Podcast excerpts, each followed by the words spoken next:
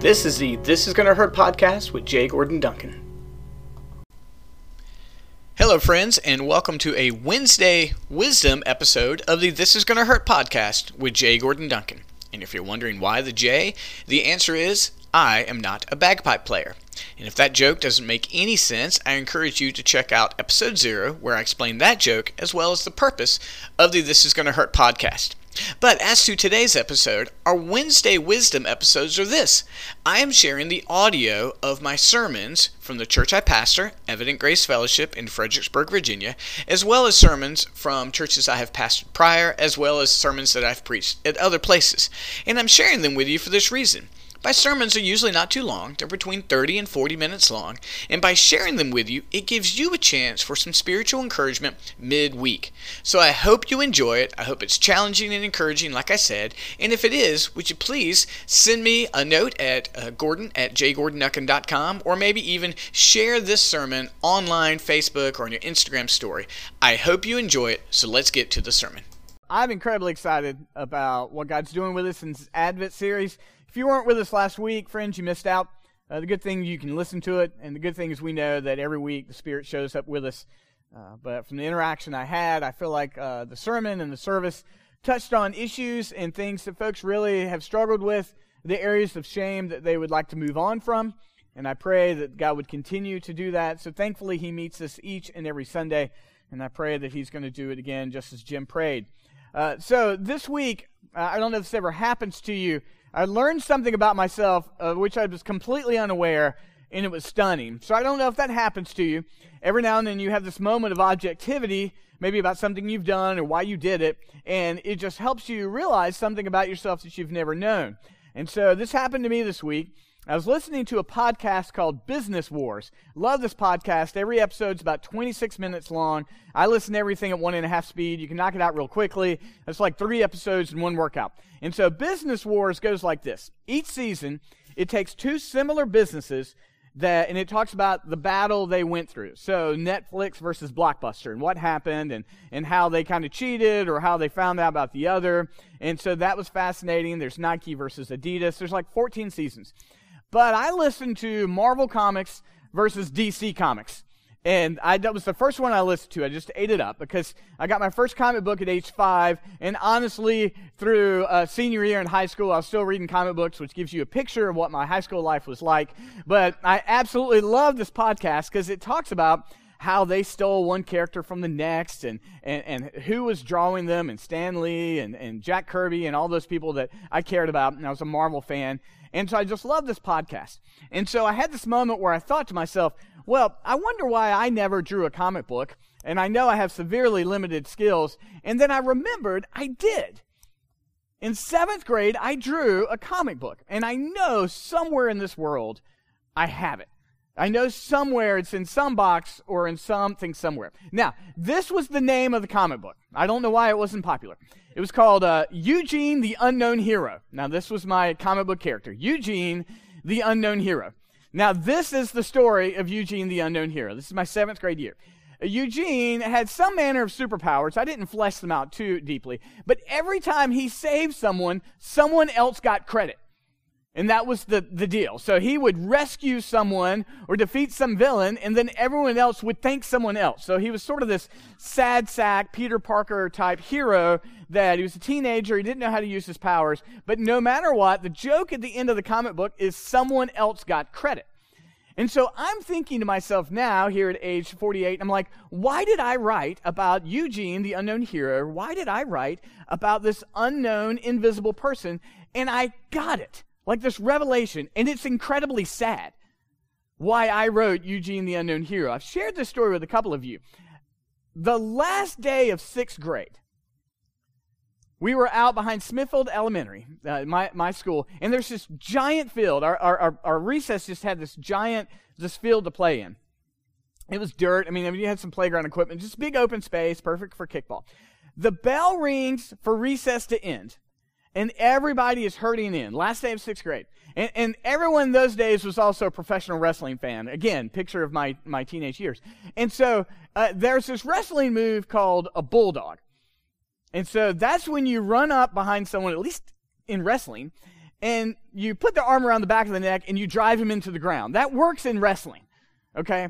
So the bell rings and I begin to walk inside and someone comes up behind me, bulldogs me in the ground and knocks me unconscious. The, my neurologist said that's probably one of the contributing factors to my epilepsy, just by a, a side note.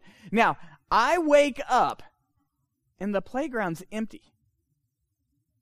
Every kid, every teacher is gone. They just didn't see me. And so I have this terrible headache, and I'm just, there's no one there. And so I don't even go back to my classroom. I just stumble to the office and go, I don't feel very well. I need to call mom and dad. And they came and picked me up. And honestly, I don't know. I do know the name of that guy. I found him on Facebook one day. But I don't really know. I mean, you can't expel someone the last day of school. So all of a sudden, I have this revelation. That's why I wrote Eugene the Unknown Hero. I'm like, I was invisible that day. I got knocked unconscious and there was no one there. Like my buddies, one of these days, I don't need to know. I don't need to know why no one actually helped me. It's probably best. I've moved on, obviously. But that's why I wrote about Eugene the Unknown Hero. And it fits this sermon because the idea here is the, the power of shame, which is either something that someone puts on you or something you put on yourself, is that it, it just leaves you feeling alone and isolated. And you sit in that shame and you feel like that there's nothing that can be done about it. Because shame is not what we talk about. If you talk about it, it's not really shame. You see, the tendency for us is to just hold those things within inside. And shame is corrosive. It's the second most powerful emotion next to love.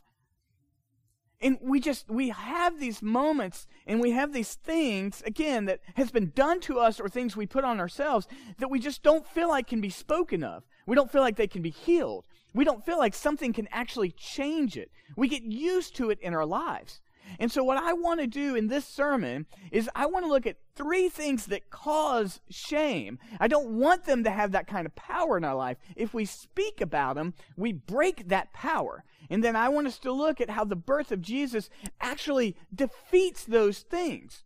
I want this series in Advent and as it pushes on all through next year into Romans, I want us to just defeat the power of shame in our lives by just lifting up the work of Jesus. So that's where we're going to go here today. We're going to look at three things that cause shame. And then I want to show you, and I pray that the power of the Spirit rushes into you to say, but there's more powerful things in my life than that shame, and it's the work of Jesus.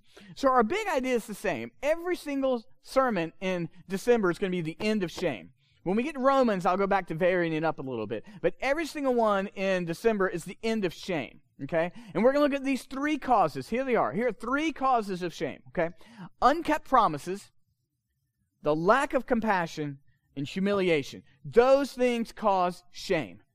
Unkept promises, the lack of compassion, and humiliation. And we're going to, and what I'm going to do in each one of these points, I'm going to show you that, and then I'm going to give you in the notes how Jesus defeats it. Okay? So that's where we're going. Let's look at the first one, okay? Cause of shame, unkept promises. Guess what the end of shame is? God keeps his promises. If unkept promises causes shame, someone who has real power has got to defeat it. Someone's got to keep a promise, right? I mean, we've seen so many movies, right, about the uh, the, the young girl and, and she's got this terrible dad and he's he's terrible and terrible and never kept promises, and then she meets the sweet boy who's kind to her, right? It's like the picture of a, a kept promise versus the unkept promise. But we're to blow this up to like cosmic spiritual sense. It's to be bigger than the rom com. It's to be God keeping promises so that shame is truly defeated in our lives. So let's look at verse 1 of Luke 2, okay?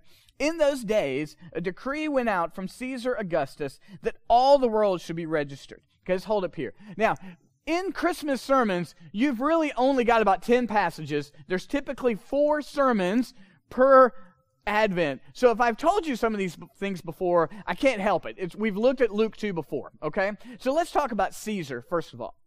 Every Caesar in the line of Caesar demanded something of the population. And that demand was this you had to say, Caesar is Lord. that was demanded of everyone. So a, a, a, guard or a Roman soldier could show up to you and say to you, Who is your master? And if you didn't say Caesar is Lord, you could be put in jail or you could be executed. Okay? So that meant for the Jew, the Israelite who wanted a Savior, you had two options.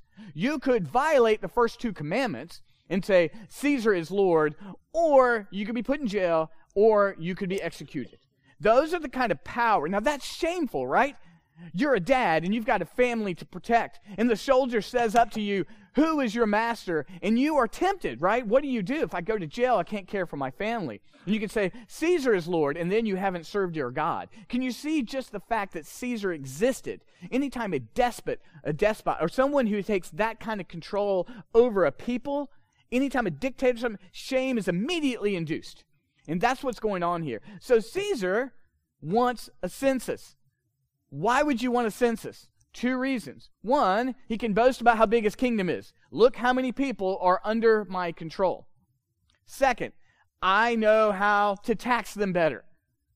He knows where everybody is. He knows where their hometown is. So the whole purpose of this is to lord power. Again, that's shame inducing. Anytime power is lorded over someone, you lose control. You lose your person. So Caesar is doing this in this moment of arrogance and power. Go home. I want to know how big my kingdom is.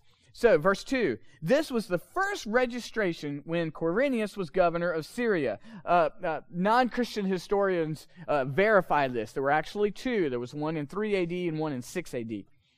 And all went to be registered, each to his own town. Did you know that this was about one fifth of the world's population at this point in time? Caesar had a vast kingdom. About one fifth of all the world had to migrate home. That's what's going on right now. A massive upheaval for weeks where industry would slow down, where crops and animals would die because you left them. This is a giant, near worldwide effort. Also, Caesar could lord his power over his subjects and feel better about himself. You would leave your farm and you would have to take everybody. You would take some with you. You would take some of your your your your, your uh, animals. You would do everything you could, but you would leave your land for whatever amount of time it meant to go home and then come back. So Caesar was actually causing wide destruction just so he could find this out. And you're leaving these things, and all these emotions are bound up in this moment. Verse 4 And Joseph also went up from Galilee from the town of Nazareth to Judea to the city of David, which is called Bethlehem, because he was of the house and lineage of David, to be registered with Mary, his betrothed, who was with child.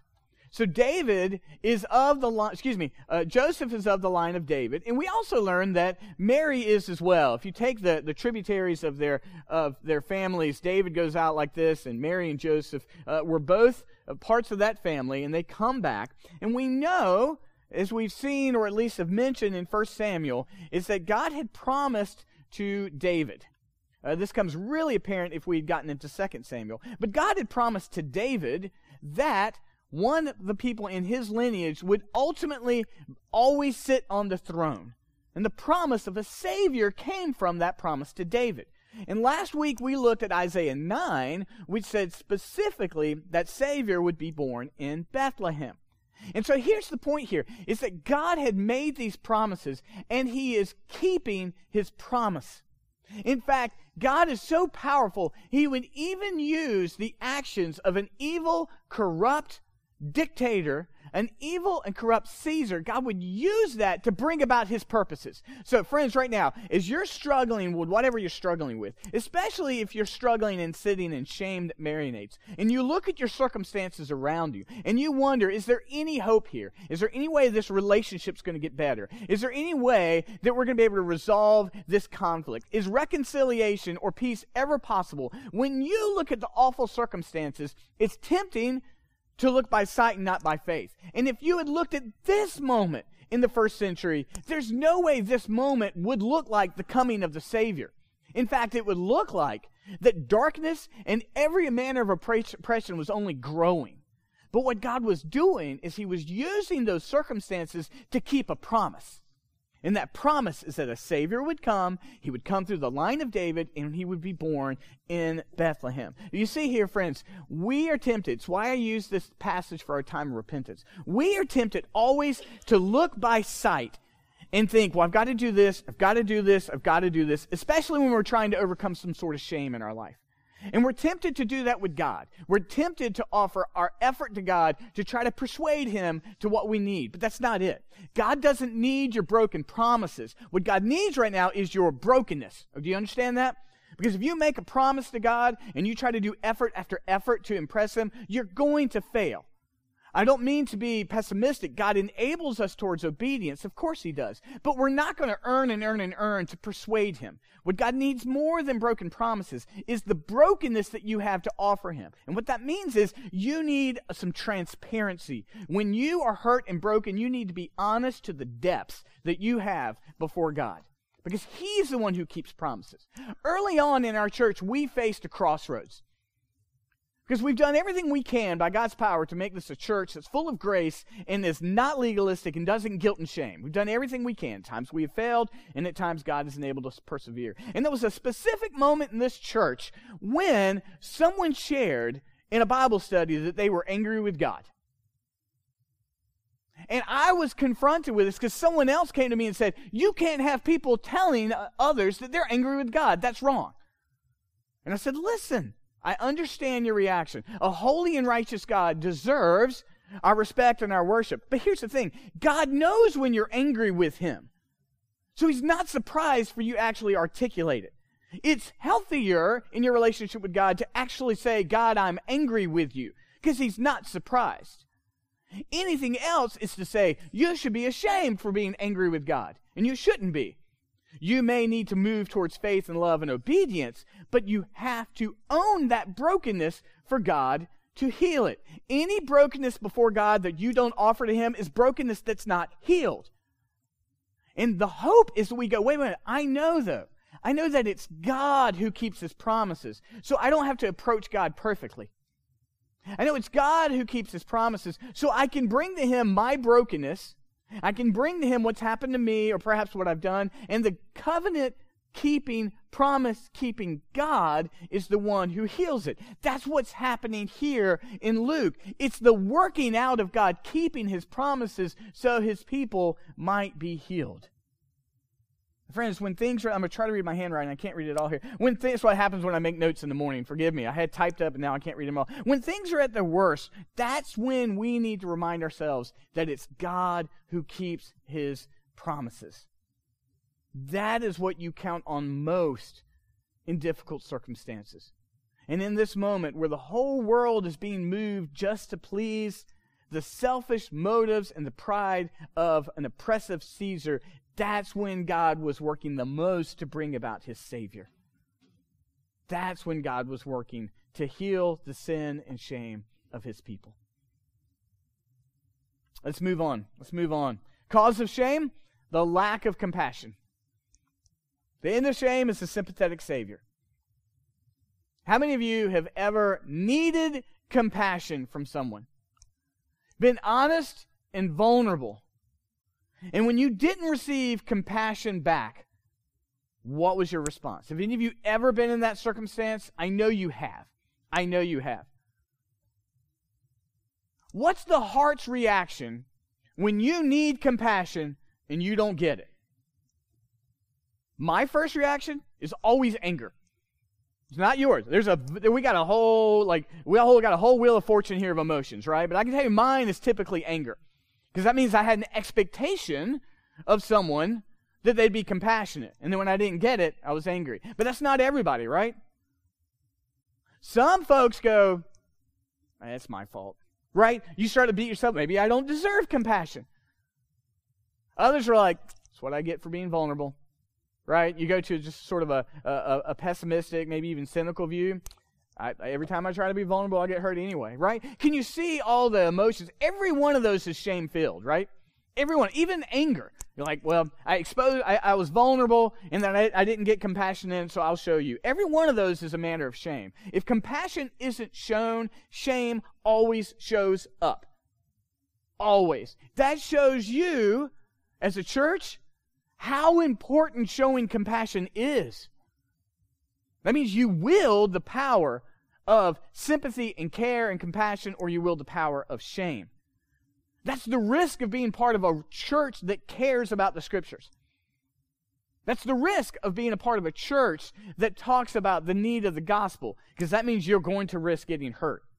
But it also shows you the beauty and the power of the church when compassion is shown. So in this verse, while they were there, the time came for her to give birth. The reason I show this to you is you have a Savior who is sympathetic to exactly what you've been through. Exactly what you have been through. Your Savior was a man and a human just like us. When I say it was a birth just like ours, it wasn't. It was harder. It didn't have any of the conveniences and comforts that ours do. None. I'll mention this in a moment, but I can't I can't help mention it here. They went to their hometown and there was no place for them to stay. Every year we got to remember this. They went home and no one would keep them. Why? Because they all thought that Mary and Joseph had violated the covenant pact. They all thought that they had engaged in premarital sex. They're shaming them. You can't be in my home. You can't be. You guys are loose with your morals. You have violated the command of God. The very act they have no place to stay is their families shaming them. There's not even a friend of the family. There's no one will take them in. So your Savior understands the difficulty and the pain that we go through. And a sympathetic Savior knows how to show compassion to those who are in need. Our Savior understands that full spectrum. Born, Joseph's son, not wealthy whatsoever, in a backwoods town that people had said nothing good could come from. When he started his ministry, people were like, Who is this guy? Who is this guy? See, from Nazareth, nothing good can come from those areas. There's a good, healthy amount of racism come in there. Even his disciples would rebuke him. Took to after his resurrection and uh, late Matthew when they finally go, You're God. And then as the church got going in Acts and into the first century, there was this wrestle. Was he really a man? Was he? Was he really God? Those, those early heresies all sprang up because they were wrestling with can it really be man? Can it really be God? Friends, this is the height of God's compassion to you. Because Christ took on human flesh to walk through the full spectrum of emotions and hurt, the depths of humiliation. He is a sympathetic Savior. A sympathetic Savior. We'll see this a little bit later when we get into Hebrew. Actually, let's go ahead and do it now. Hebrews 2 says this uh, He had to be made like his brothers in every respect, so that he might become a merciful and faithful high priest in service of God, to make propitiation for the sins of the people. Propitiation's a, a big word like Fahrenheit. It's a big word. Okay, propitiation means this it means it's a sacrifice that satisfies the wrath of God. Okay? It's a, it's a sacrifice that satisfies the wrath of God. That means that sin deserved the wrath of God, but Jesus' sacrifice answered all that wrath. So Hebrews 2:17 tells us this, he had to be made like us in every respect or the sacrifice wouldn't satisfy the wrath of God. That's compassion. That means in every area that we've been weak, Christ has been weak. In every area we've been tempted, Christ has been tempted. In every area where there was no voice for you, Christ had no voice for him. In every area when he's left alone on a playground, he was left alone. Do you understand? Wherever you have that moment where no one showed compassion to you, that button that hurts when you think about it, you can say, But my Savior endured that because he loves me. That's God's compassion. And we see that manifest here in this birth because he's walking through the very things that we walk through. That touches on the most shameful points of our life, but it begins to heal it as well. Uh, Gregory of Nazianzus, he's one of those uh, early church fathers who helped us understand the Trinity. He said this I love this quote. That which he has not assumed, he has not healed. Is that up there somewhere? I may have gotten out of order. Excuse me. That which he has not assumed, he has not healed. Now, th- this assumption here, this assuming, is called the incarnation, right? The incarnation is God taking on human flesh. So, every, you can read it the other way. Everything that Jesus has assumed, he has healed. Everything he took on, he healed and redeemed. If he hadn't, then he wouldn't heal it. That's the beauty of the incarnation. It's what the early church wrestled with and didn't understand. It's where heresies like uh, Mormonism and Jehovah's Witness don't get it today. It's where people who really can't understand that he can be fully man and fully God at the same time. Contradictory in the eyes of the world, but it's comforting to those who have faith. He has assumed human flesh. He has assumed every hurt. He has assumed every rejection. He has assumed every shame so that he can heal every one of them. You may feel utterly alone in some aspect, but you are not because Christ has walked that with you and for you. He gives us hope for the shame that we are not willing to address. Let's move on a little bit more. Cause of shame humiliation, the end of shame, a man of sorrows. It's good to be human. It's good to be human.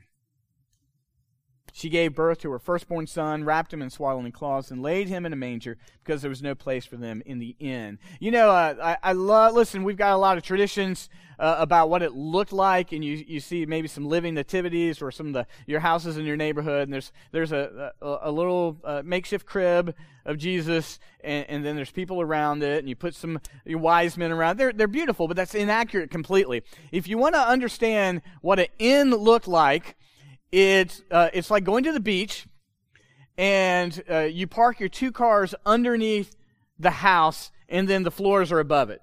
That's a more accurate picture of what an inn would be in the first century. Okay, so it's not heresy to have those those beautiful little uh, images here, but it's more it's more like uh, you're parked underneath the garage of an inn. Now consider that for a moment. Everyone is upstairs, and you're down with the animals in the animal parking garage, and that's where Jesus is. I'm confident that they weren't soundproof walls in the first century. There's got, it's a family reunion literally happening above them. Because the only reason everyone has returned home is to be home and see family to be registered. It's a joyful scenario up above, and you're with the smelly animals below. That is humiliating. It's the stereotypical not being invited to the party. It's the I don't fit in anywhere. It's the we are homeless. It's a picture of need and humiliation, and that's where Jesus was born for you. And the hope is that he is a man of sorrows. That's our hope. That's what puts an end to it because he is the man of sorrows and that is the pathway towards our redemption. Think about it. Mary and Joseph, there was no wealth. There was no wealth to speak of. No family that would come beside them. There's no one outside to go have the baby and then run outside and tell them, hey, everybody's okay. There's that there's no one who's rushing in to like when do I get to hold the baby? There's no picture moments. There's none of that. They're just there having a baby alone.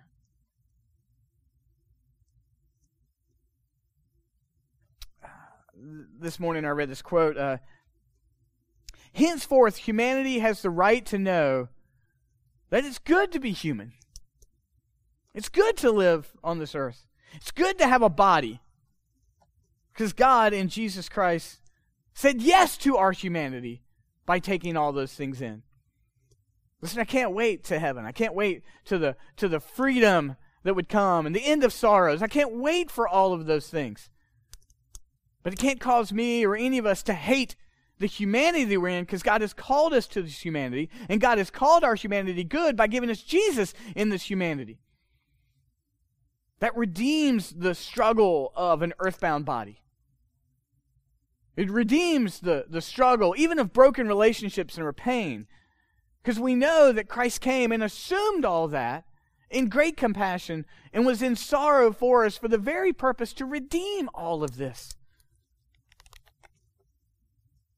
Friends, let me move us towards a, a conclusion. I mean, every week I just want to keep going, but I'm, I'm excited. I get three more weeks to do this just from the from Advent, uh, because the work of Christ in this is the wonderful Christmas moments we all know, but it's the beginning of the giant unraveling of shame that began in the garden.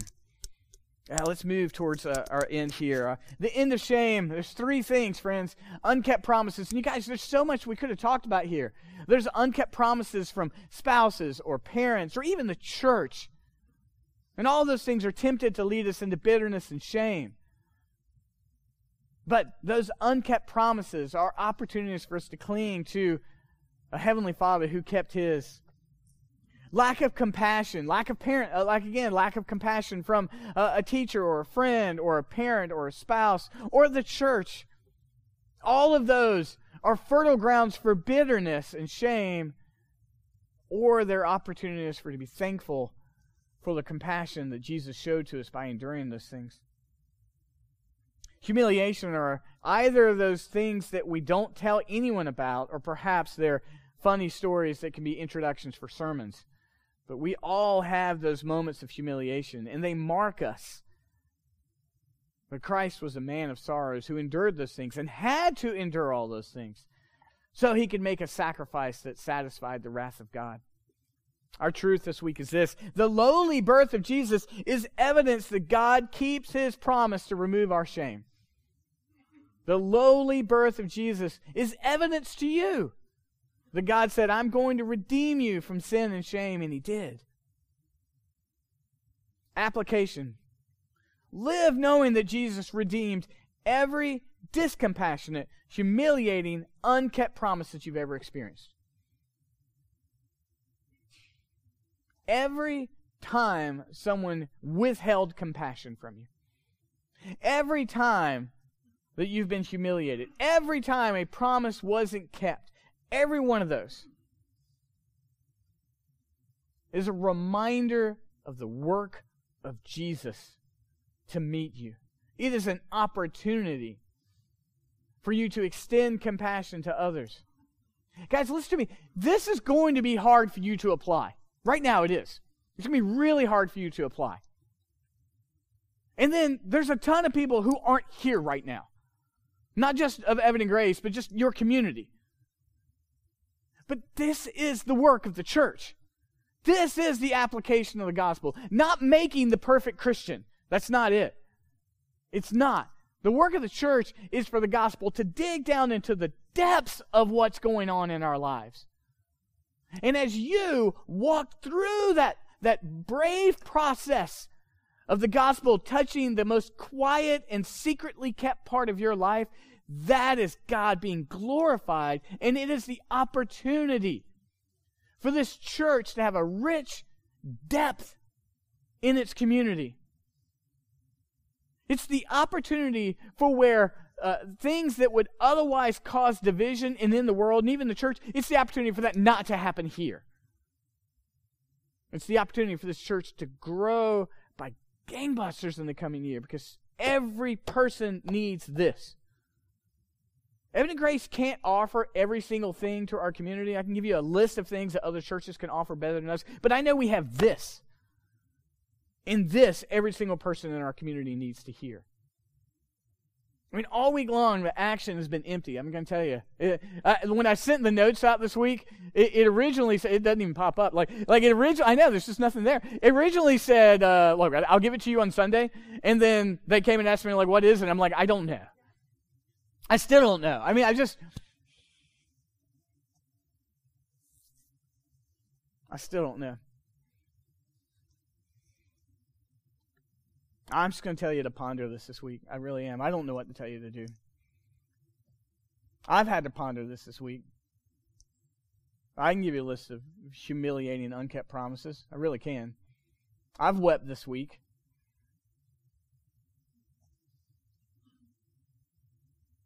And I know that uh, God provides me with a great family and a church and people that love me. And I know you guys have that too. But there's times you just have to sit and, and just ponder the goodness of God to your hurt. And we don't want to ponder those things. We don't. Because it's shameful. We don't want to revisit them. We think it's safer for them to remain silent in our lives, but it's not. It's not. Unspoken of shame is poison to the soul. It just continues to leak and leak and leak. Guys, just ponder this this week. You know, I, I mean, uh, quote I didn't even get to. Uh, guys, that Brene Brown quote I skipped, would you throw that up there? If you can, go backwards. Uh, they're doing great. I, am not. Uh, Brene Brown, I told you, if it's not up there, I will send it out to you in the goods this week. Um, I didn't think it was what we needed to hit, but now I do. If you're wondering who Brene Brown is, I'm going to quote her a lot. She's a Christian She's a psychologist who studied shame. She's not part of our denomination. If you read her, you're going to find something you disagree with, but her understanding of the gospel and shame is amazing. She said this. She said, We believe the most terrifying. There we go. You guys are awesome. We believe the most terrifying and destructive feeling that a person can experience is psychological isolation. This is not the same as being alone. It's a feeling that one is locked out of the possibility of human connection and of being powerless to change the situation. In the extreme, psychological isolation can lead to a sense of hopelessness and desperation. People will do almost anything to escape this combination of condemned isolation and powerlessness. This is what we're really wrestling with with sin and shame. Because you can be alone and be okay. Some of us love being alone. But psychological isolation means there's no one who understands this. That's different. That's just an internal hopelessness. And, and, and, she's right. People will do anything to escape that. They'll pursue any physical consolation, which leads into a host of sin.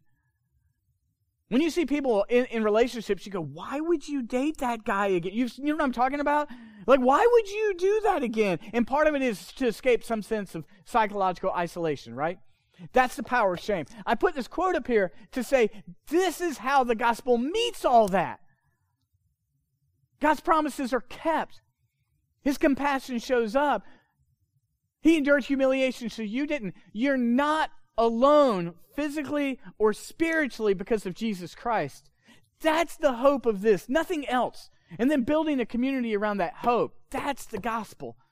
That's what we need to see take root. It takes so much bravery. We're going to get it wrong. And then we have to show grace to each other while we continue to persevere. Friends, so much here. Just pray with me. Let's pray that God will continue to meet us here. Uh, Father, I, I feel like um, I'm thankful we could come back again next Sunday because I feel like we're just uh, we're just on the edge of really touching on these things. But I know that your your spirit is powerful enough to work even in this 35 and 40 minutes. Make us a deep, rich community. Give us grace, compassion. Thank you that you keep promises. Thank you for Christ taking on all of this for us. Thank you that we're not alone. Father, may we grow in depth and compassion and understanding of the gospel. May we have a great desire to see that reach one another into our community. And we ask all of this in Jesus' name. Amen.